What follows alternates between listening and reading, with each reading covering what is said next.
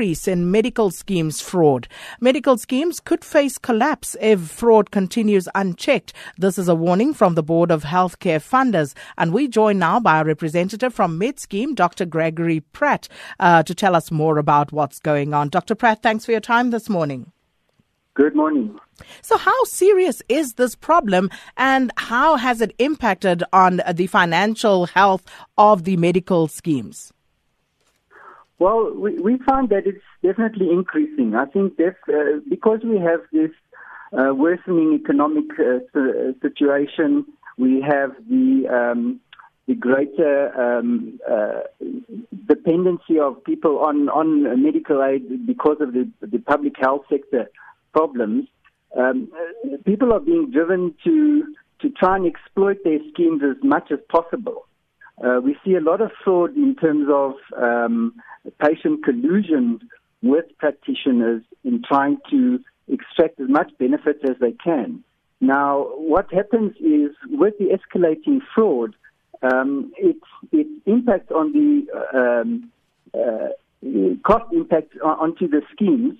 And what they have to then do is price this in each year and increase premiums above uh, what people would expect to pay linked to inflation. And then because schemes get more and more expensive, the, the young and healthy who are supposed to subsidize um, the, the older population who claim more, they start to have affordability problems and then actually start to leave the schemes. Um, and, and this creates a spiral in which they become even more expensive um, and, and people can, can no longer afford it. Because effectively, uh, that loss is then passed on to the member, isn't it? Uh, who then ends up paying more. Correct, because you know a scheme can only fund uh, from the premiums that it receives. There's no extra money that that is, is sidelined just to fund fraud. So each year the fraud uh, gets priced in, and it's the same members who actually have to pay for it uh, out of their pockets.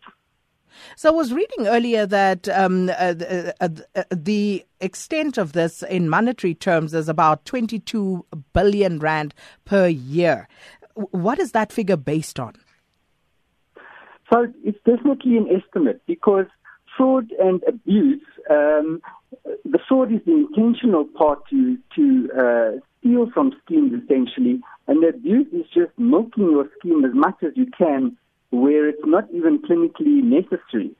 Um, so these uh, these actions result in in the schemes being depleted um, uh, out of their funds.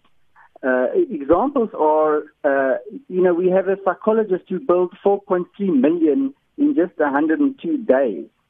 We, we have a, a, dermatologist that built 112,000 rand for just 67 minutes in in theatre uh, you, know, it's across all disciplines that we see this. Uh, ambulances, hearing aids is a huge problem in terms of the quality and the, the or the lack of quality and the huge price that is built to a scheme. Um, optometrists are, are uh, exploiting the frame benefit. Uh, we have a psychology syndicate who is who was uh, taken a single scheme for more than 18 million rand in two years. So all of these things add up and, and um, are placing pressure on schemes and, and driving up that cost of the premium each year. So have there been any repercussions? Anybody been charged, arrested, anything? Yes, there, it, it, does happen. Um, unfortunately, our, our, legal system uh, is, is a problem in that it takes very long. It costs a huge amount to try and prosecute anyone. And then we have, uh, especially in the syndicate world, um, uh, they have connections into the legal system where dockets get lost um, and, and, prosecutions just never happen. So we do get uh, these these guys uh, to be criminally prosecuted in, in some cases, but it's definitely not enough. We are also let down by the regulatory environment.